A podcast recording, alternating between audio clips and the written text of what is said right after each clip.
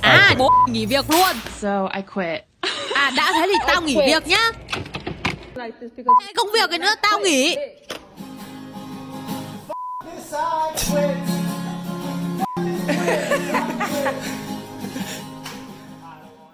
Vừa rồi là những clip ngắn ghi lại một hiện tượng phổ biến gần đây trên mạng xã hội, đó là cảnh khoe nghỉ việc.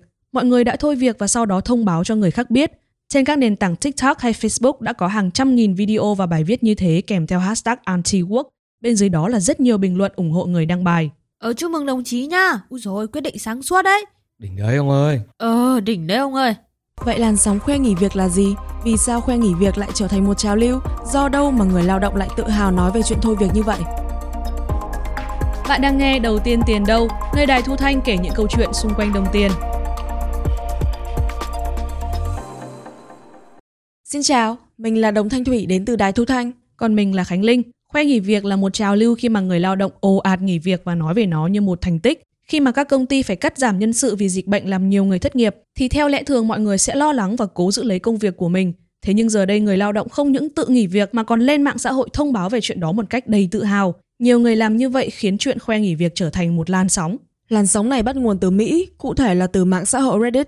Reddit hoạt động theo từng nhóm nhỏ giống như là các hội nhóm trên Facebook vậy. Các nhóm này được gọi là subreddit. Mỗi subreddit có một chủ đề chính, ai muốn thảo luận về vấn đề gì thì sẽ đăng bài và những người khác bình luận bên dưới.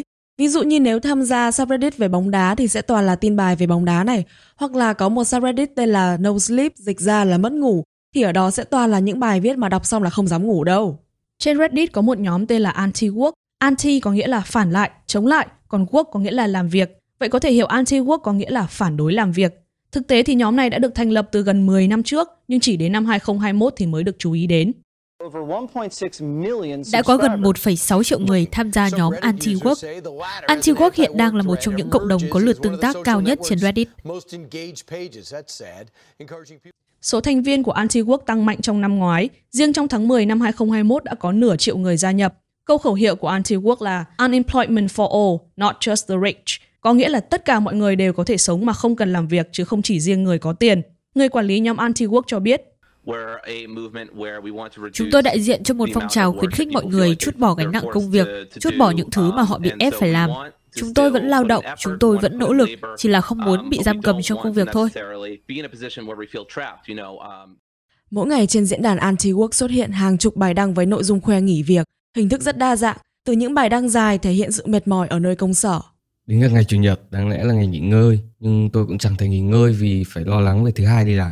Đến những câu cảm thán ngắn gọn, mẹ cái công việc này, mẹ mới đạo sếp, mẹ khách à, và những bức hình chế với nội dung hài hước hay còn gọi là meme. Bạn thức dậy lúc mấy giờ? Đáp án là năm giờ sáng, sáu giờ sáng hay bảy giờ sáng. Nếu muộn hơn thì xin chúc mừng, bạn là một thành phần vô dụng của xã hội.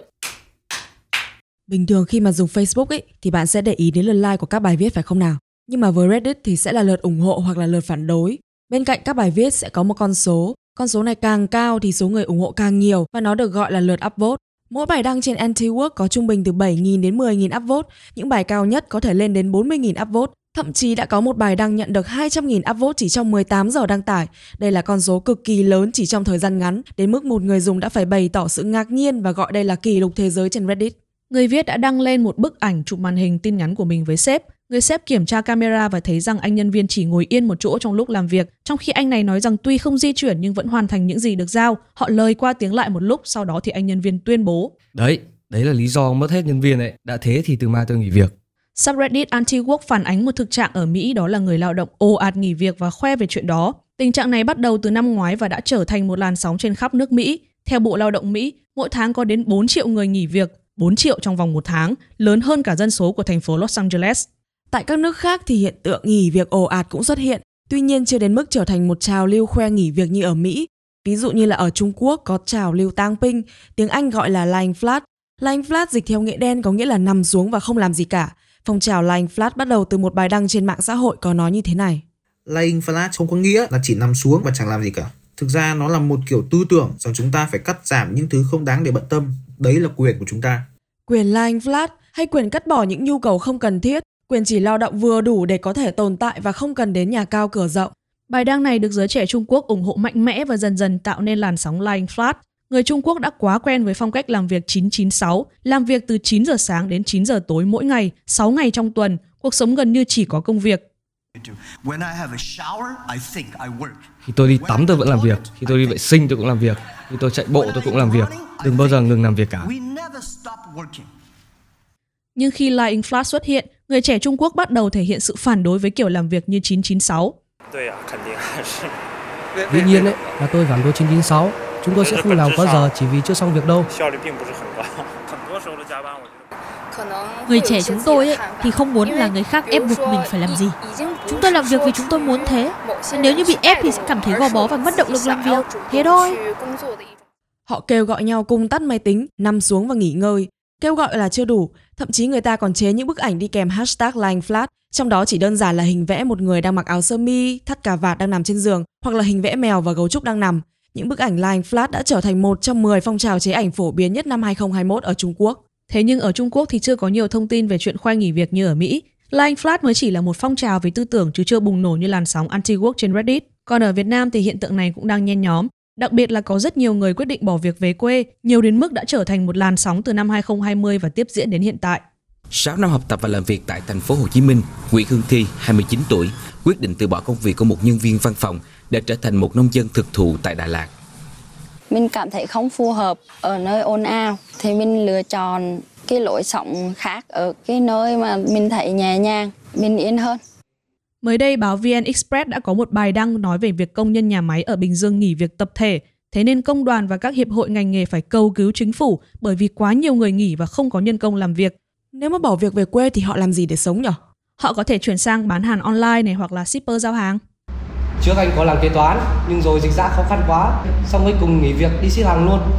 Ngày ít thì hai trăm, nhiều thì bốn trăm, tháng tám chín triệu cũng ngang làm kế toán đấy. Hoặc có người ở thành phố cũng bỏ công việc văn phòng và chuyển sang những công việc tự do hơn. Mình có một người chị thì trước đây chị ấy làm văn phòng nhưng mà bây giờ thì chuyển sang làm việc tại nhà cho hai công ty rồi. Thì chị thấy là nó đỡ được rất là nhiều thời gian. Bình thường mỗi buổi sáng kiểu khoảng một tiếng, một tiếng rưỡi để mà kiểu di chuyển đến chỗ làm rồi uh, làm những cái việc buổi sáng của mình ấy. Thì bây giờ chỉ mất khoảng nửa tiếng thôi. Chỉ cần đánh răng rửa mặt ăn sáng là xong ấy. Thế nhưng để nói về khoe bỏ việc thì chưa đến mức đấy. Hiện tượng này đến bây giờ chưa mấy phổ biến ở Việt Nam. Vậy thì quay trở lại với hiện tượng mà Đài Thu Thanh đang giải mã trong tập này là phong trào anti-work ở Mỹ. Lý do gì mà nhóm anti-work lại bùng nổ đến như vậy? Chúng ta sẽ quay lại sau phần quảng cáo. Em Phương làm mình nhớ đến những quảng cáo tài khoản Netflix để xem phim này, Grammarly để học tiếng Anh được bán với giá rất là rẻ ở trên mạng. tám mươi nghìn mà mình dùng được mấy tháng cũng là rẻ mà. Cậu làm độ mấy trăm tài khoản thì ai cũng xin một cái tài khoản miễn phí. hai trăm hay một trăm rưỡi gì đấy là cái tài khoản đấy được bảo hành trọn đời. Và mình tự hỏi là những tài khoản giá rẻ như thế thì từ đâu ra? Tất cả sẽ có trong Sống Thử, một chương trình Thu Thanh kể lại những trải nghiệm. Cùng đón nghe Sống Thử trên Spotify, Google, Apple Podcast hoặc trải nghiệm ứng dụng Đài Thu Thanh của chúng mình nhé. Chuyện khoe nghỉ việc bắt nguồn từ subreddit anti-work đã trở thành phong trào tại Mỹ. Ở một số nước khác như là Trung Quốc hay Việt Nam thì phong trào này cũng bắt đầu manh nha rồi. Vậy thì tại sao gần đây mọi người lại khoe nghỉ việc rồi lại nói về nó như một thành tích như vậy nhỉ? Thực ra thì chuyện nghỉ việc cũng là chuyện bình thường thôi, có từ xưa rồi chứ không phải bây giờ mới có. Việc này bắt nguồn từ mâu thuẫn sâu sắc giữa chủ doanh nghiệp và người lao động. Có một bộ phim tài liệu tên là The History of Labor Unions, nghĩa là sự hình thành và phát triển của công đoàn. Trong đó có một đoạn như thế này. Lúc ấy là năm một nghìn chín trăm mười, tôi đang làm việc ở một tiệm may đồ nam. Tôi ngồi ở bàn máy khâu làm việc và lúc nào cũng thấp thỏm sợ bị sa thải. Chúng tôi không được nói chuyện, không được hát hơi, không được nhìn ngang ngó dọc. Khi ấy điều kiện lao động cực kỳ tệ hại, còn lương thì thấp. Thế nhưng dù có bị đối xử như thế nào thì người lao động cũng cố gắng bám trụ. Họ cần tiền lương để lo cho gia đình và lúc nào cũng trong tình trạng sợ bị sa thải. Vậy mà bây giờ mọi chuyện đã khác. Người lao động sẵn sàng bỏ việc và thậm chí còn thông báo một cách rất tự hào. Điều này có thể là do những thay đổi trong cuộc sống và trong tư tưởng của người lao động, bắt nguồn từ dịch covid mười chín. Quyết định giãn cách xã hội khiến mọi người phải làm việc ở nhà. Chúng ta không cần đến văn phòng mà thay vào đó là có không gian làm việc riêng, tiết kiệm được thời gian đi lại, không cần lo thời tiết thế nào, bị tắc đường hay chấm công không được. Mà nếu ở nhà ấy thì cũng thoải mái hơn nữa. Sáng vừa thức dậy không cần quần âu áo sơ mi mà cứ thế mặc đồ ngủ đến bàn làm việc, chẳng cần trang điểm hay chải tóc gì cả. Và khi làm việc ở nhà thì chúng ta sẽ có nhiều thời gian hơn cho bản thân. Ừ, tôi bắt đầu đầu tư vào việc chăm sóc bản thân, đi du lịch này, các lễ hội, kiểu đấy. Chính vì thế mà nhiều người đã suy nghĩ lại về cuộc sống hay là ý nghĩa của công việc, điển hình như ở Mỹ là nơi khởi nguồn của Anti-Work. Người Mỹ vốn đề cao công việc và xem nó là một phần quan trọng đối với bản thân họ. Thế nhưng giờ đây thì họ đồng loạt nghỉ việc, có thể là tư tưởng về sự nghiệp của họ đã thay đổi.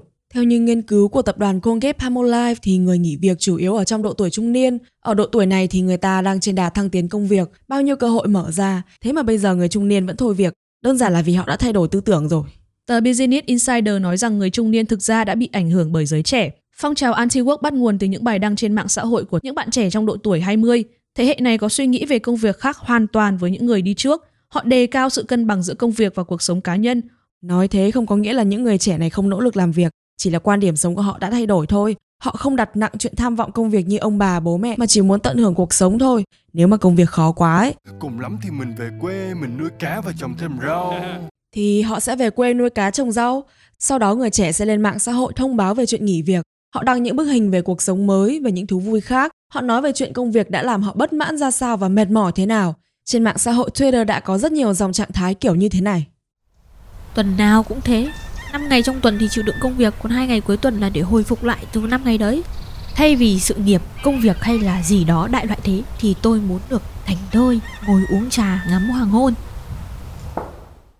Mạng xã hội vốn là nơi mà người ta thoải mái bộc lộ quan điểm cá nhân và cực kỳ dễ lan truyền, nên có thể khi ai đó đang có ý định nghỉ việc mà họ nhìn thấy những người khác cũng làm như thế thì họ sẽ có động lực nghỉ cùng. Họ biết là họ không cô đơn và chuyện phản đối làm việc diễn ra ở khắp mọi nơi, ở mọi công ty chứ không riêng chỉ chỗ làm việc của họ. Đó là cách mà giới trẻ gây ảnh hưởng đến người trung niên thông qua mạng xã hội. Người trung niên có thể đã nghĩ đến chuyện nghỉ việc từ lâu rồi, thế nhưng mà họ vẫn ở lại vì nhiều nguyên nhân khác nhau, và đại dịch đến khiến họ dùng mạng xã hội nhiều hơn. Họ tiếp xúc với những tư tưởng mới về ý nghĩa của công việc. But we can't always pursue. Không phải lúc nào mình cũng làm việc vì tiền đâu, mình chỉ sống có một lần thôi mà. Họ có thể từng nghĩ là chỉ mình họ tự nhiên muốn nghỉ việc còn mọi người thì chẳng ai thế, nhưng rồi họ đọc được những bài đăng của người khác, họ tham gia các hội nhóm về anti-work và thấy mọi người bàn luận, họ thấy mỗi khi có ai đó thông báo về chuyện bỏ việc thì được chúc mừng nhiệt liệt và hô hào làm theo, thì lúc đó họ nhận ra là ồ, oh, hóa ra ai cũng giống mình. Thế là ý định nghỉ việc đang nhen nhóm của họ bùng lên, họ viết đơn và nộp cho sếp, người này nối tiếp người kia và trở thành một dây chuyền nghỉ việc. Đó có thể là lý do mà chuyện khoe nghỉ việc hay anti-work bắt nguồn từ một chủ đề trên Reddit mà trở thành một làn sóng trên toàn thế giới. Vậy anti-work có ảnh hưởng gì đến thị trường lao động và nền kinh tế? Chuyện khoe nghỉ việc không chỉ dừng lại ở việc trở thành một phong trào mà nó đang thật sự gây nên những ảnh hưởng lớn đến thị trường lao động. Trước hết là tình trạng thiếu hụt nhân sự. Dịch bệnh đã khiến nhiều công ty phải cắt giảm nhân sự để có thể tồn tại, đặc biệt là trong ngành du lịch và dịch vụ. Ví dụ như một nhà hàng ở New York, nước Mỹ. Khi tôi đến nhận việc ở đây thì có khoảng bảy hay tám nhân viên khác nữa, nhưng mà giờ thì chỉ còn hai chúng tôi thôi. Trước đây khi tình hình dịch bệnh khó khăn thì các công ty buộc phải cắt giảm nhân sự để có thể tồn tại. Bây giờ các công ty quay lại hoạt động như trước dịch và họ cần thêm người làm. Họ liên lạc với nhân viên cũ để mời về làm việc. Theo lời Chủ tịch Viện Chính sách Kinh tế Mỹ thì khi nhận được lời mời, người lao động đã rất phẫn nộ. Họ cho rằng trước đây các công ty chỉ quan tâm đến lợi nhuận mà sa thải họ, và bây giờ cũng vì lợi nhuận mà tuyển dụng lại một lần nữa. Vậy là chẳng có ai muốn quay lại làm việc cho công ty đã từng đuổi việc mình cả.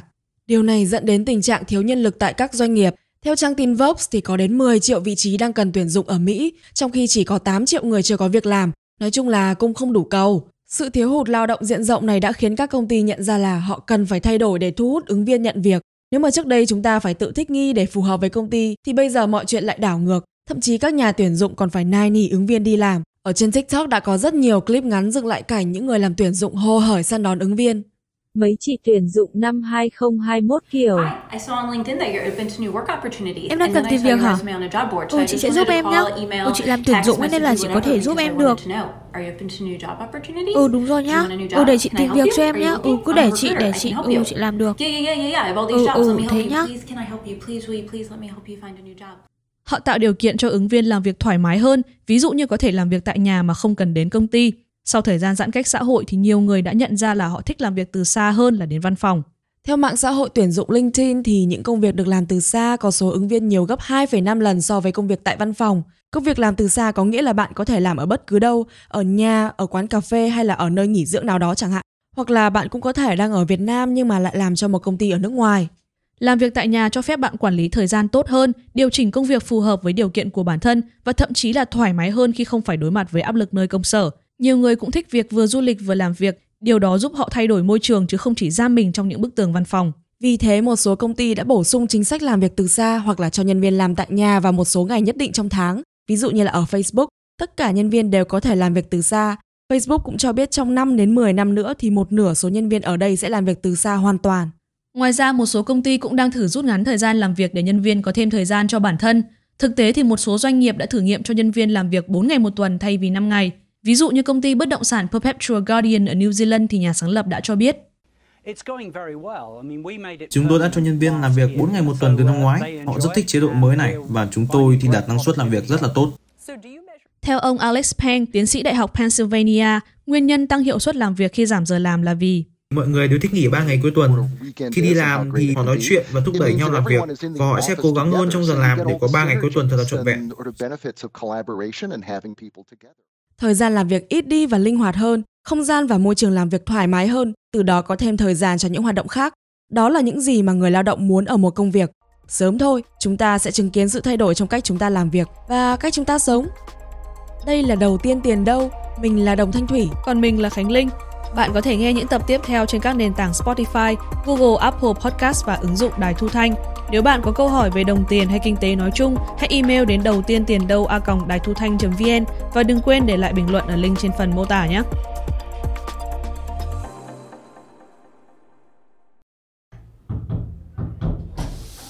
Thủy ơi, thứ bảy làm cả ngày nhá. Ủa chị? Nội dung của tập này được tổng hợp từ LinkedIn, trang tin Vox và các nguồn thông tin khác, biên tập bởi Đồng Thanh Thủy, chịu trách nhiệm nội dung Khánh Linh. Để tham khảo chi tiết, bạn có thể xem qua phần mô tả nhé.